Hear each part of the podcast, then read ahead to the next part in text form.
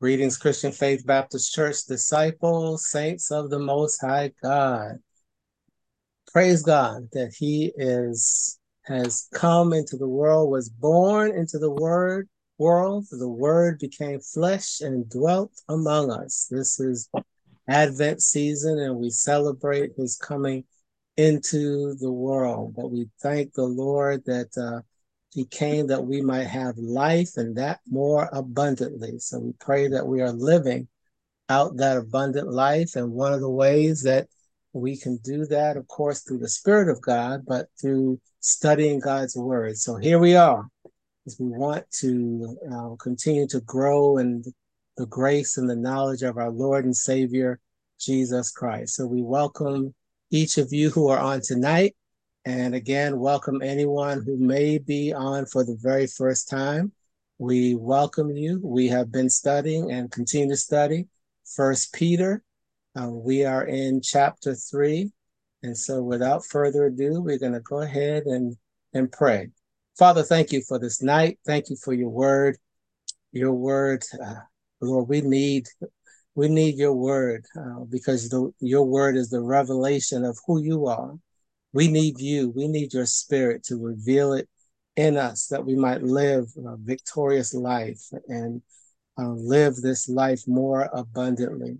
Father, we thank you, O God, for each one gathered tonight. Lord, we come with various concerns, and but we also come hungering and thirsting after you. And so we pray, Lord, something will be, son, uh, will be said tonight, Lord, that would Uh, stir us on to dig deeper in your word, to go on to see what the end's going to be. But Lord, sustain us um, by your loving power and the power of the Holy Spirit. In Jesus' name, amen. Amen.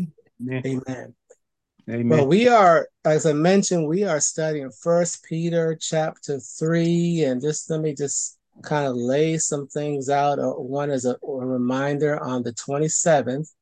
Of December, the last Wednesday in December, we will not meet for prayer or Bible study. So just uh, uh, keep that in mind. So we have this Wednesday and next Wednesday um, before we take that one week break and then into twenty twenty-four. So uh, I mentioned last week that we're going to try to, uh, I may have mentioned last week, going to try to finish out First Peter, but even as I continue to study, there's just so much in it. So I'm not going to try. I'm not going to try to rush through these last couple of chapters just to uh, finalize the year. We'll just continue to to do as we have done and take our time to walk through the Word of God, because there's no uh, no date or time limit on uh, God's Word as we study together. So we're in First Peter chapter three, and the the end of chapter two.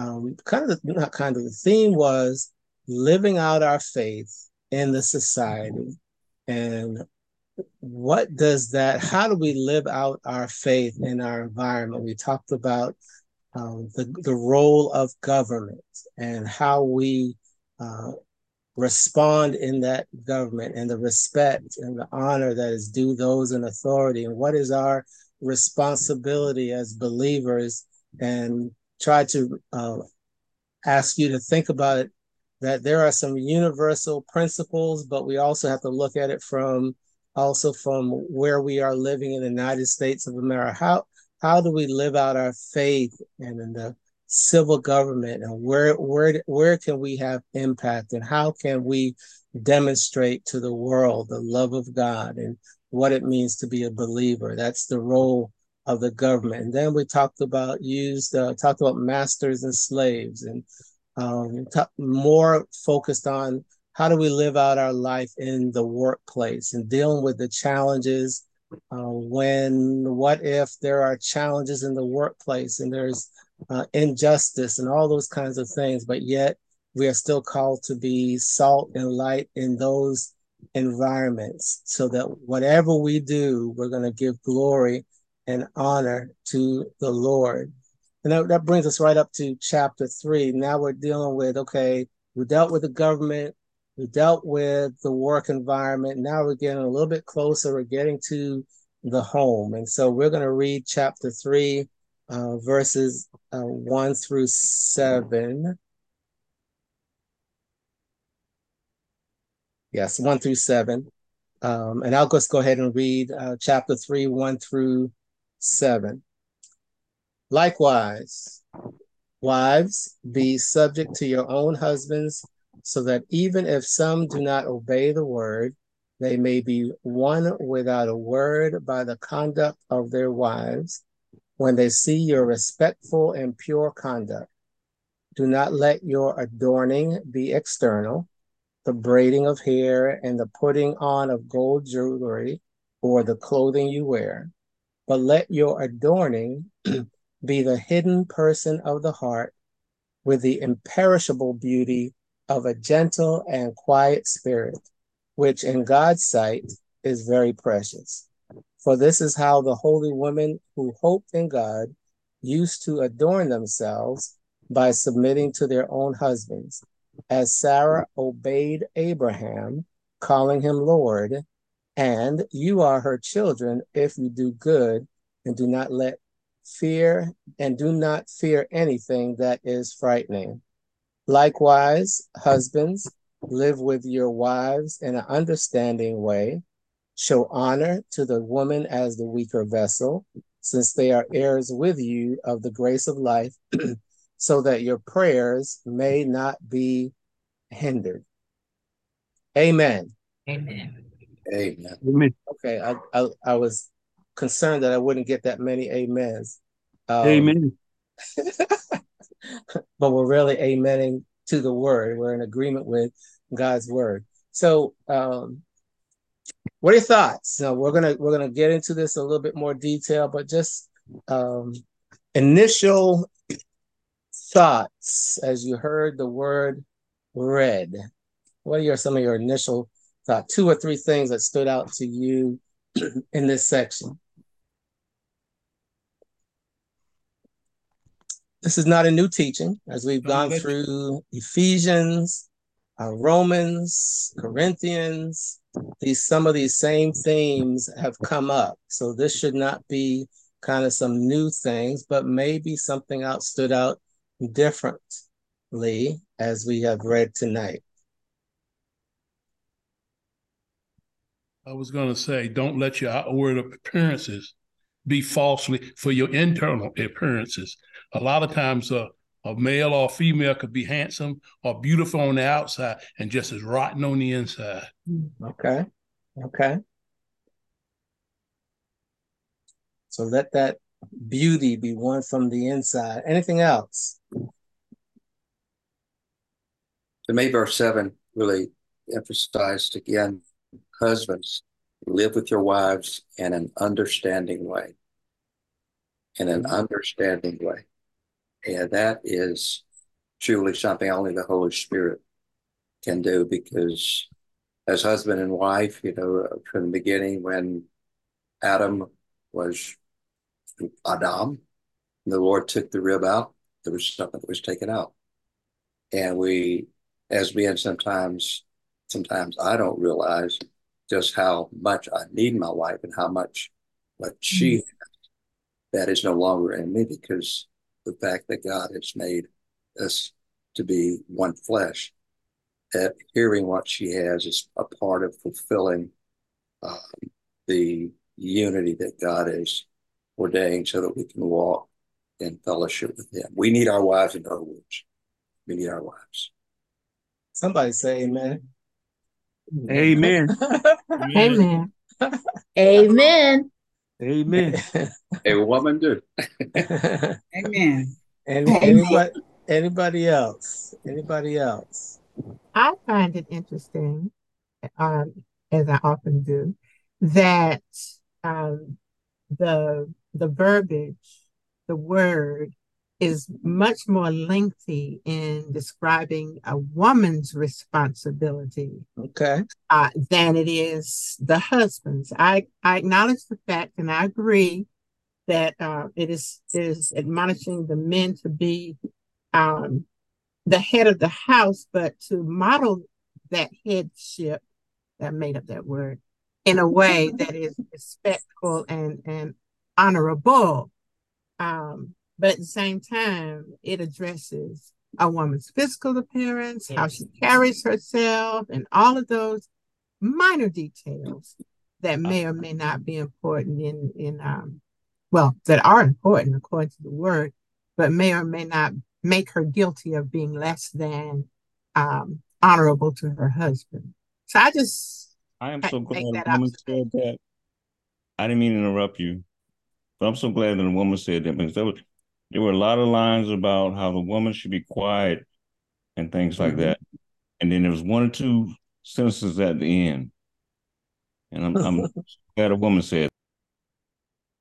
It it's it's true, and we like I said, we have uh, delved into this in various other passages in um, Ephesians, where there is a little bit more in there, but it gives us um, just the totality of of how important.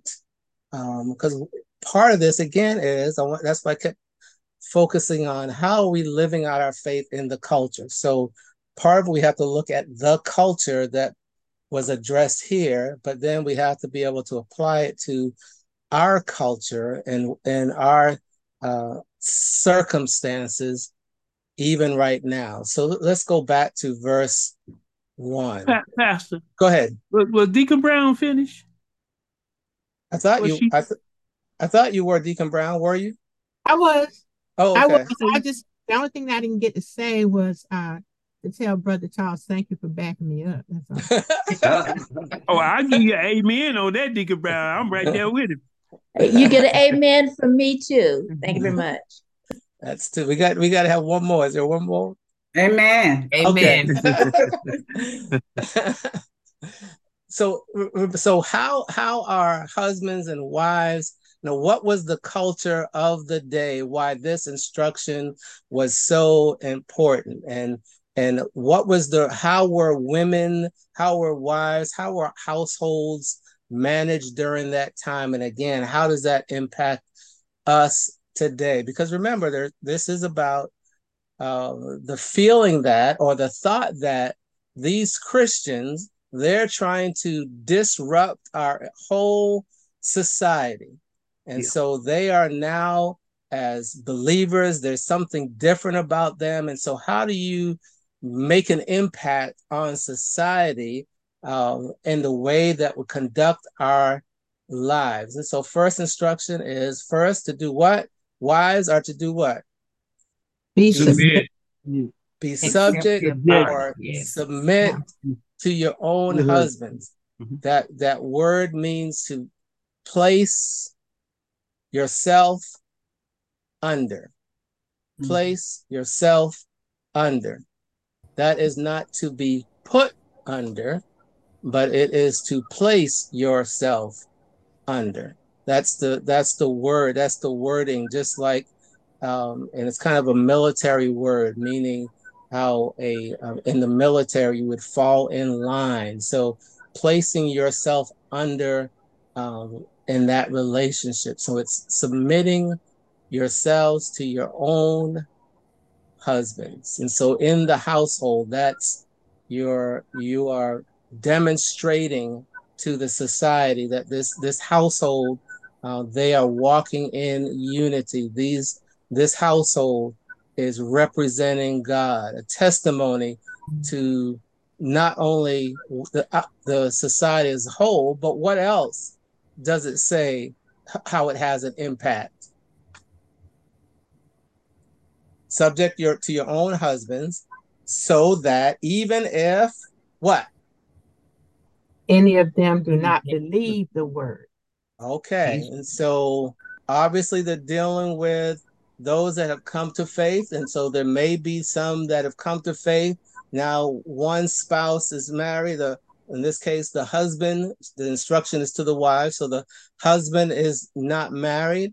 And so the way that she, meaning the wife, conducts herself, by her conduct, by the way she carries herself, can have an impact on, and I'll just read it, that they may be one.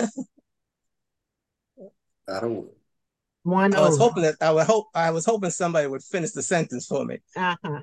that they may be won without a word by the conduct of their wives. And so lifestyle and how we conduct ourselves. And again, I know this is to wives, to husbands, but it's, it's broader than that. But in this case, when this situation has, how do we live out our faith in such a way that if there is an unbelieving spouse, how does our behavior reflect the new nature and represent God's kingdom in the household so that they can be won over, that these Christians are not about disrupting the society, but rather having a positive impact on the society within the household. So that's one. Wives, Pastor, go ahead. I'm sorry. Uh, I understand from our studying that this is a patriarchal society. That's the context in which mm-hmm. all of this occurs. But at the same time, I also am hearing from what you just said, and I was afraid I'd forget if I didn't hear you say it, that a lot of the weight of conversion is on the woman, on the wife. It does not say that the husband might convert a wife who is not a believer. I guess that's to be understood. That's my question. I wouldn't say that's necessarily to be understood because it's hard, because we don't have the data on how many, you know, how many uh, women were being converted to the faith and uh, how many men were converted to the faith. But if we look, just look at modern, you know, their their women have a great impact and are responding to the gospel. So it do, does kind of translate over even to our modern that uh, the believing spouse often is the the wife, not all the not always the case, but that's one. So it is a patriarchal, but it's it's more than that. It's still within that household. It's not that the weight of, because that's on everyone. You know, we're all called to, um, you know, make disciples. We're all called to live out our faith and our life to be an example to others. And but it's in this particular case, and it, we don't know specifically what is being addressed. If Peter had some kind of knowledge that in this community, there were a lot of um, women, spouses, wives who were saved and uh, husbands that were not. So he's maybe addressing a particular issue, but I would not use it as a universal principle that wives have a big responsibility and the husbands don't. I hope you understand what I'm saying there. I do. Okay. I hope I answered your question or kind of addressed what you brought up. You did, kind of. You did. Well, let's get some more clarity because somebody else may have a similar question. Go ahead. Well, you know, modern day, you look at the churches of today and there are more women uh, yes. in the church than there are men.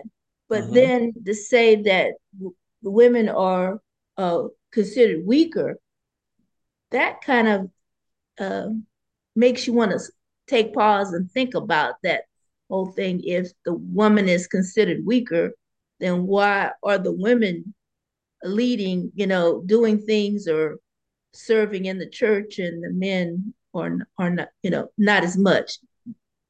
I, I would I would ask you to hold that thought until we get to the husbands. Mm-hmm. And this is one of the reasons why I said I'm not going to try to rush mm-hmm. rush through these next few chapters, because this is where we, we live in terms of living out our faith and how do we not only for our own households, but how do we minister to a a, a, a spouse that may be married to an unbelieving spouse? Now, how can we minister and support and encourage? And this is one of the scriptures that we can lean on, um, that it's not only by the words that we speak, but it's by what their behavior or yes. conduct without a word yes. may be a blessing, maybe to win over. Who has to do the ultimate work? The Holy Spirit. Mm-hmm. We as individuals, in this case, a wife cannot save her husband. However, this is a, a word of encouragement And that's how I received this, as a word of encouragement to this community that may have been dealing with uh, maybe a majority of spouse of wives that were have come to the Lord and their spouses did not. And how do we encourage them? Because the goal is, again, to glorify God in the midst. Um, so one, submit your, to your own husbands by their behavior. What else does it say in these couple of verses to the wives? Maybe one, without a word, when they see your respectful and pure conduct. Because again, the reputation was these Christians were disruptive, but say, wait a minute, that's not true at all. Because in our my, my household, I know how my wife is. And so this isn't being an example, even in the household. When they see your respect, do not let your adorning. So where's the beauty going to come from? And somebody said it earlier about external versus internal. Inside, um, in your heart. The heart. Transformation in your heart. I'm with them. It's just like I, it's just like a uh, some Christians wear all these crosses, the big crosses. That don't mean they any more saved than you if the if the heart has not changed. So the Even outside if, adornment don't mean a thing. So again, let it be from. So I just want to make sure that it's clear that Peter, in this case, is not saying that you not wear any of these things. That's not where the beauty should come from. I'll say that one more time. He's not giving instructions that you are prohibited from adorning yourself with these things. More, it's more of the case of that's not where the beauty should be coming from. It should be coming from the spirit or the purity uh-huh. of your life on the inside. Modesty. Thank you. And it says here, gentle and quiet spirit, which is what? Very precious in God's sight. So how do we, how does that spouse or that wife to the unbelieving um, husband let the inner beauty, respect, honor, Um, how they conduct themselves. Very precious in God's sight is that that kind of spirit that represents God even in the household. And even if the, the husband is a believer, is how I'm hearing that. He will respect, he is, well, you're getting to that already. Uh, but it's not just in order for him to respect I'll, I'll say me, but it is for him to be able to, like you said, respond to anybody else's criticism who might not respect me. There we go. Verse five. For this, so now we're going to go to an example. For this is how the holy women who hoped in God used to adorn themselves, by submitting to their own husbands. So he's using a, an example. As Sarah obeyed Abraham, calling him Lord, and you are her children if you do good and do not fear anything that is frightening. I just want to give a quick instruction to all of the husbands who may be online. Do mm-hmm. not, when we hang up from this call, don't be talking to your wife saying, you heard the scripture say, you need to call me Lord, okay? Don't, don't, don't, don't do that. I was telling you right now. Cause so, but what, in again, in that, well, now going back to the Old Testament society, the word Lord or Master, that's how it, they were perceived. But what is, what is really happening there? It's recognizing that place of respect and honor. So it's not about calling anybody Lord or giving them that place. It's just, it's really the ultimate respect that um, that is being given. So again, when we finish Bible study later on, husbands, do not quote this and tell your spouse that you need to start calling me Lord. Okay, that's just want to make make sure I put that out there. Um, but even what if, it is is even if your name is Lord, uh, uh, yeah, uh, unless that. And you are her children if you, what is it? Do good and do not fear anything that is frightening. So even in that situation, just keep on doing good, living the life. Um, and you know that you don't have to walk in fear um, as you're putting your faith and trust in the Lord. Any other comments? This is to the wives. You don't have to fear anything. You don't have, I'm going to say it one more time. You don't have to fear, because some people are living in difficult situations. Mm. But yet there's a, a, a response from the Lord that even in the, even in those environments, God wants us to, and here the, um, the wife, this is how you are to live, to glorify me in this, so that you will have a, a testimony in that household. And how is that going to happen? By trusting and believing in the Lord. So I want to stop there for just a moment. Any questions? Because what I do not want to leave this opening, well, what if, in some of the scenarios, well, what if there is an abusive relationship? Now, that's a whole different category, because that's when you go to safety. That's when you go to the role of government, which we talked about before. There's this nine one one.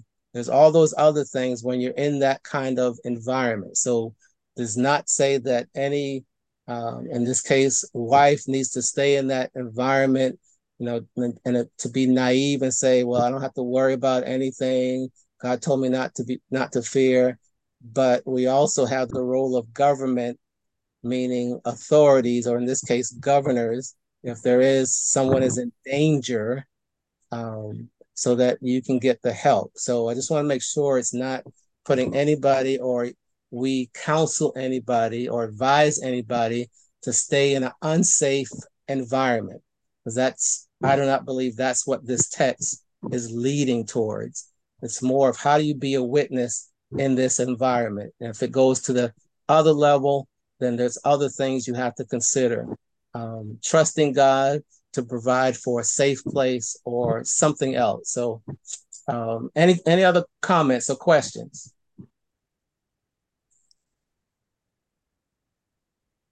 Okay, let's go on to over to the husbands.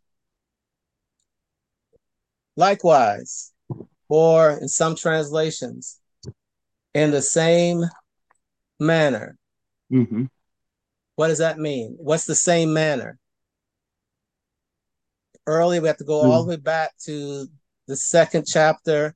It's a mindset of submission, mm-hmm, and order and trusting God, just as the wife is, is in submission. And this, it's the same way, handle it from an aspect of submitting to one another. And that's how um, really Ephesians chapter five, I want to refer back to that. That whole section on husbands and wives is prefaced with submit to one another out of reverence for Christ. And so this submission is not exclusive to the wife. It also includes to the husbands as well, but in the same manner.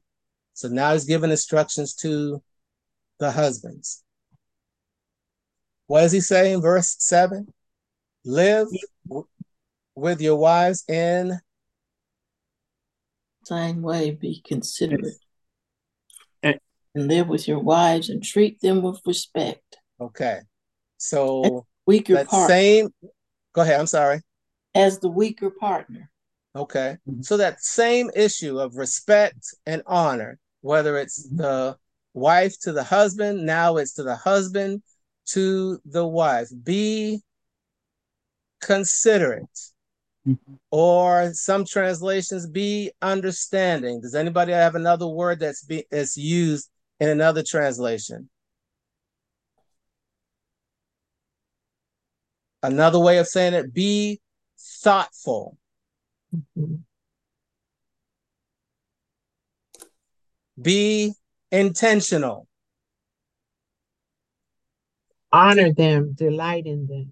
Delight, live with your wives and understand. So when you understand something, what what what has to happen in order to understand? Got to study. Because they're dwelling with them. Well, in some translations, dwelling with them according to knowledge. What knowledge? The knowledge of the Lord. Lord. Okay, one, knowledge of the Lord. What else? Of your wife also. Of your wife. There you go. Mm-hmm. Be sensitive to her needs. And be loving. Sensitive according to knowledge. Mm-hmm. Not the knowledge that husbands, some may think they know everything. No, that's not what it's all about. It's knowledge of what are the needs of my wife. How can I be a blessing to my wife?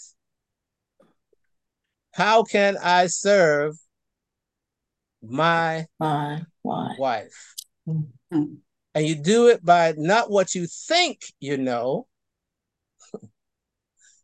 according to knowledge. Where's that knowledge coming first? It comes from knowledge of God, as was said Amen. earlier. Amen. But you have to find out what are what are the likes, what are the dislikes, what are the sen- somebody used the word sensitivities. How can I bring out as a husband the best in my wife? One thing, the husband has to be kind of uh, have to humble himself some.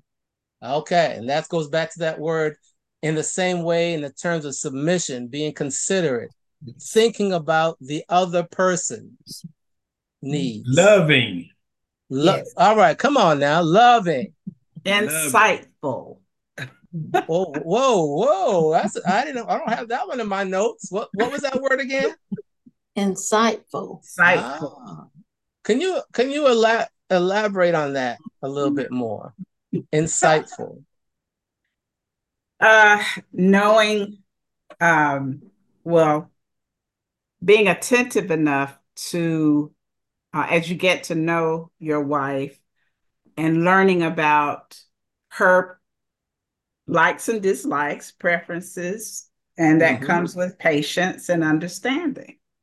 Mm-hmm. Gaining insight and prayerful because, you know, the Holy Spirit will reveal when he knows that you are sincerely seeking to know, you know, to understand your wife. Another place I've read, it says, with an intelligent recognition of the nature of the marriage relation. Mm-hmm. That takes work. That's not something that just comes natural.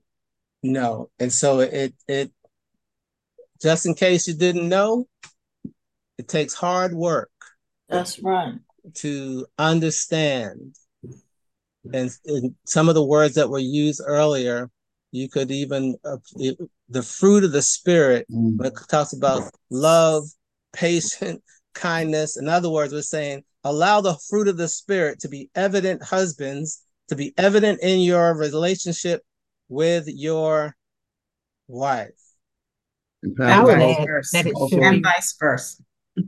Also yes. Okay, Deborah said it. I was going to say it should be reciprocal. Yes.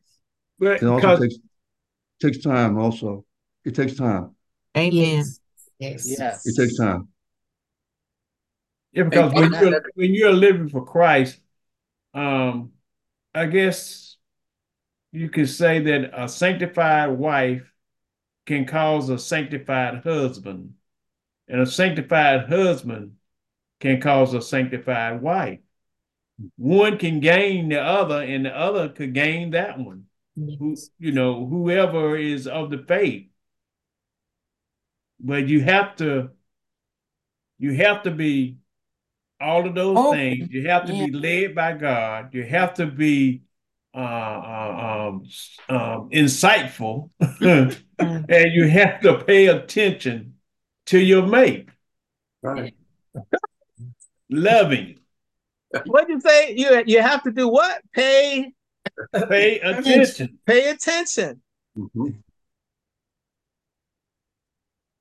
And the Lord said in Genesis that the two shall become Thank one you. flesh. So in other words, you are not the same, and you are deficient without that wife's input. He, when mm-hmm. God put Adam to sleep, the first anesthesiologist, he took something out of Adam that without what was taken out of him, he is going to be incomplete, and I search for the one. It takes the unity. Amen. Mm. And the two shall be one. Shall, be one. shall become one. So mm. that's where the growing mm-hmm. and growing yes. and going, and you're being united. And I want to get to this next part, because it says, as, let me get back to the correct verse. Verse seven. Um, verse seven. Yes. Understanding way, showing honor to the woman as the weaker vessel. So that's what uh, I think it was Sister Ola had keyed in on, since they are heirs with you. So there's a couple ways of, there's several ways of looking at that. But remember, this is a, part of it is a simile in the sense of as. So it's not necessarily describing the that the woman is the weaker vessel. Weaker vessel. So it's not saying that the woman is the weaker vessel, but the whole point is talking about being understanding, being same thing with uh, with a husband, being gentle. It's the whole th- part of it is honor. Yes, you can appeal to physically. There are definitely differences between male and female, between husband and wife. I would say ninety-eight percent there's a definite difference, but it's not only talking about the physical part, because thank you uh, was mentioned going back to Genesis. And the two shall become one. Genesis chapter one, and then later in chapter two, they'll become one flesh. This is now bone of my bone, flesh of my flesh, male and female. He created them. God created them. I'm going to give you a helpmeet, that a, a helper that is suitable for you. So God, in the, from the very beginning, designed them to be one, to be in one accord. Later, it says in this text that they are heirs to the promise with you. So mm-hmm. there is not inequity. There is oneness, equality, heirs together. But husbands, one of the things it's it's stressing is the thoughtfulness, considerate, being considerate, honor, respect. That's because, again, what's the culture? What did that culture think about not only about women and children? Sometimes they were just seen as off to the side, unimportant. But now he's saying you are to be countercultural, but you are to treat them with the utmost honor, not as simply a piece of property that you own, but value your wife. That's really the essence of what's happening here. Honor your wife because you are heirs together. Then there's that other pa- part, that last part, that Nothing. slider, curveball, knuckleball, something just got through in there, thrown in there. Of the grace of life, so that your prayers may not be hindered. So that your prayers may your not prayer. be Prayers not hindered. Prayers will not hindered. hindered. Y'all saying it. Nothing will hinder your prayers. Mm. Mm-hmm. What What does that make you think about? So that nothing will hinder your prayers. the heart. Mm-hmm. Yeah. The yeah, heart. Nothing, yeah, the, nothing will, will come about. Okay. Obedience of God's word. Okay, one, obedience to God's word. A clean heart. You are one flesh. Mm-hmm. So coming to God in unity. And so if there's disjointedness in there, mm-hmm. how are you presenting yourself as one flesh before the Lord? There's dissonance. There's a discord. And you're out of tune. Yes. Discord. Need to be tuned. One flesh. And the word says where two or three are gathered together in my name. And where does that two begin with? Husband and the wife. And if the husband and wife aren't in unity in prayer, it's not going to spread. You know, of course, the family, the, the marriage was the first institution God ordained, the family. If it doesn't start there with two or three being agreed, how are we going to do that in the greater context of the church if we can't agree? So that nothing. Remember what kingdom principle. If you have aught with your brother, leave your gift mm-hmm. where at the yes. altar and go be reconciled. That's not only has to do with, you know, brother, you know, this is husbands and wives as well. So that's, that's that important. The home life is that important. Yes. It's a, that high of a priority. So that your prayers will not be hindered. Another translation does say the same thing in different words. It says that in the new life of God's grace, you're equals. Okay. Treat your wives then as equals so your prayers don't run aground. So there's no room for pride. Right. Arrogance, unforgiveness, but there is room for humility, honor, forgiveness, so that we can work. Husbands and wives can be one flesh. Powerful. Amen. Yes. So how are we living out our faith? Again, we talked about in terms of our role in the government, our role in the work, or our role now in the household. Unlike um, the Ephesians pa- passage, it does not deal with uh, the next part of children obey your parents in the Lord. So it just focuses on those three in particular. But we can, you know, kind of go even further in terms of once that home life is is being built together, that has an impact on the household, how one governs their lives within the household so that they can have an impact generationally on the next generation. Amen. So this is countercultural, that in spite of what they're saying about you, this is how, this is how we live. We're going to mm-hmm. live in unity and oneness, and you are not above and the wife below. You are equals in the sight of God, joint heirs or heirs together. So there is no need for uh, competition. You are one flesh. That's how we can have an impact in the society.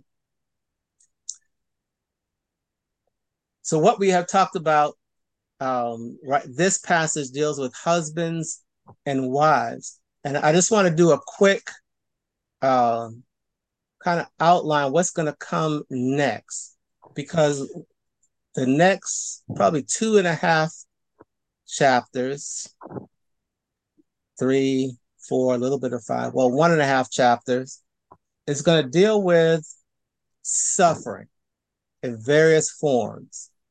So, and I want us to go...